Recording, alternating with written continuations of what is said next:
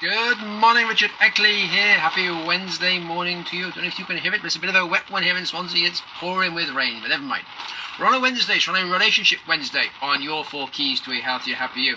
And the question today is how, if you're in a relationship, you may have been in it for a few years, quite a few years even sometimes, and sometimes it's how to, it's sort of heading on a bit of a slippery slope, if you like. It's not the same as it used to be. You're thinking, well, the relationship isn't quite as it was.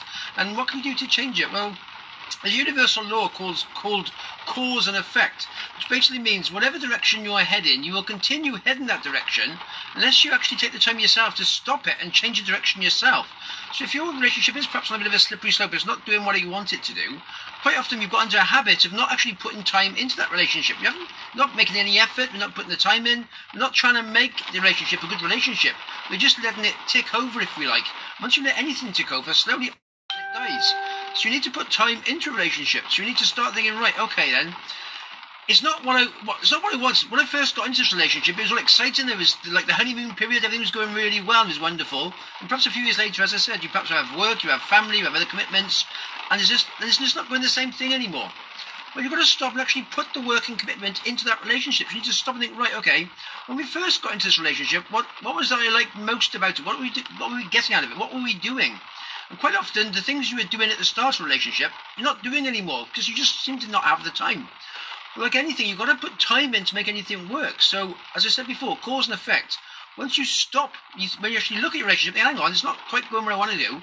If you still want the relationship, sometimes, I mean, relationships do break up. Sometimes the relationship has passed, it's gone where it's going to go, and neither partner wants it anymore, in which case that's the end. So it's, it's just finishing it off and then starting a fresh one and looking for what actually you want out of life.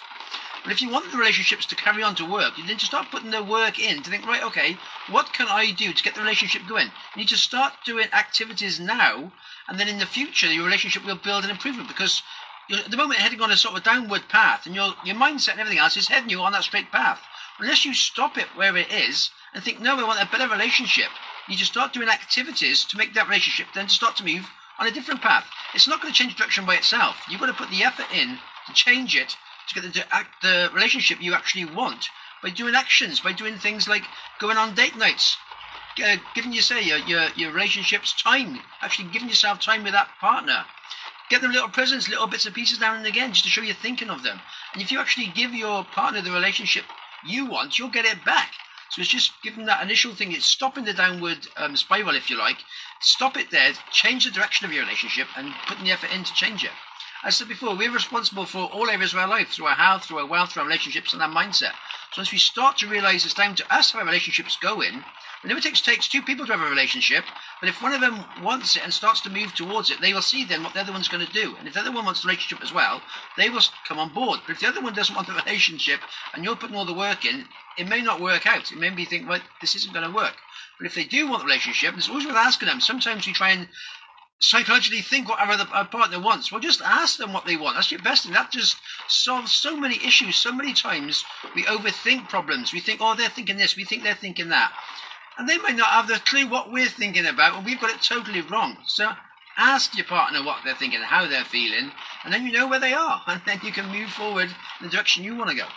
That's my little thought today on Relationship Wednesday. Hope you're keeping dry and warm wherever you are. It's a bit of a damp one here today. Have a good one. All the best for now.